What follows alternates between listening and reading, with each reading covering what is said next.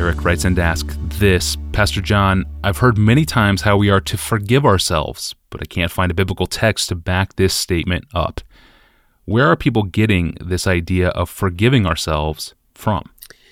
Well, I share Eric's perplexity about the language of self forgiveness. I've never preached that anybody should forgive themselves. At least I don't remember ever saying it. And I've never used it as a way of dealing with my own self hatred or condemnation or, or, or, whatever that it's supposed to deal with. And the reason is mainly I don't think it's in the Bible. And the reason I don't think it's in the Bible is that I think it would be intrinsically confusing about the nature of forgiveness if it were. Um, maybe the reason the Bible doesn't think in these categories of self forgiveness is that to have forgiveness, you need a person who has been wronged and a person who did the wrong. So I insult you, you are insulted. Now, apologies and forgiveness can happen. I can say to you, a different person, I'm sorry. And you can say to me, a different person, I forgive you. But when we talk about forgiving ourselves, who's the one doing the wrong and being wronged? Ordinarily, when someone talks about forgiving himself, he means forgiving himself for something he did to somebody else.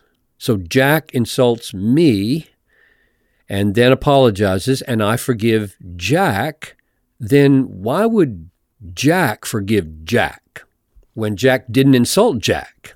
That, that's how forgiveness works. And that's what I mean when I say it would be intrinsically confusing. It breaks down the clear categories of what forgiveness really is about. It starts to muddy the waters of what forgiveness really is. A wronged person forgiving a person who wronged him, not a, a wronging person forgiving a wronging person.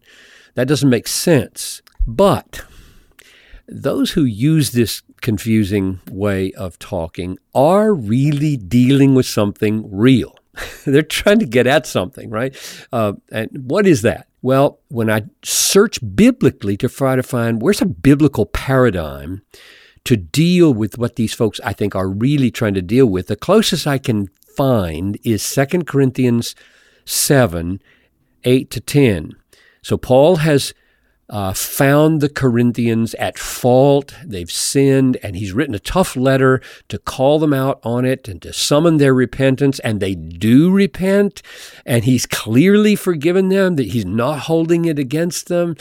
And here's what he writes Even if I made you grieve with my letter, so he, he stung them with his, his rebuke. I made you grieve with my letter. I do not regret it. I rejoice not because you were grieved, but because you were grieved into repenting. So, in other words, they saw their wrong, they apologized to the appropriate person, they received forgiveness.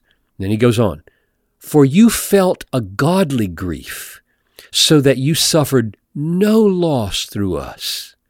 For godly grief, remorse, sorrow for something you've done, godly grief produces repentance that leads to salvation without regret, whereas worldly grief produces death. Ponder what Paul means by godly grief and worldly grief. The one leading to repentance and life, and the other leading to death. I think this is very close to what people are dealing with when they speak of the need to forgive themselves. They mean they need to move through worldly grief over sin to godly grief over sin and beyond into life and freedom. And the difference is a grief that leads out of death giving self condemnation to life giving acceptance of God's, and in this case, Paul's, no condemnation.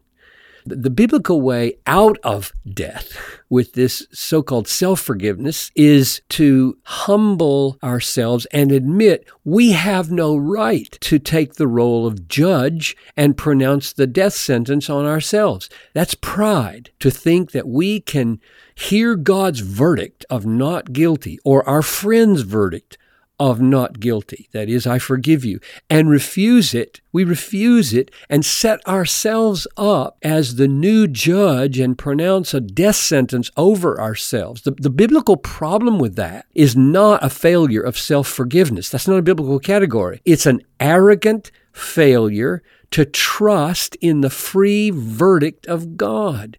No condemnation. So, my closing word is let's humble ourselves and step down off the judge's seat and let God be God in his pronouncement of no condemnation. Amen. That's a great word, Pastor John. Thank you. We are now closing in on 700 episodes in the Ask Pastor John podcast archive, now at desiringgod.org forward slash Ask Pastor John. There you can listen to our most popular episodes we played, and you can search all the episodes we've recorded. You can send in a question to Pastor John. You can download the apps that we have. You can subscribe to the podcast feed. You can do all of that from the landing page at desiringgod.org. And tomorrow we will be back with John Piper. I'm your host, Tony Reinke. We'll see you then.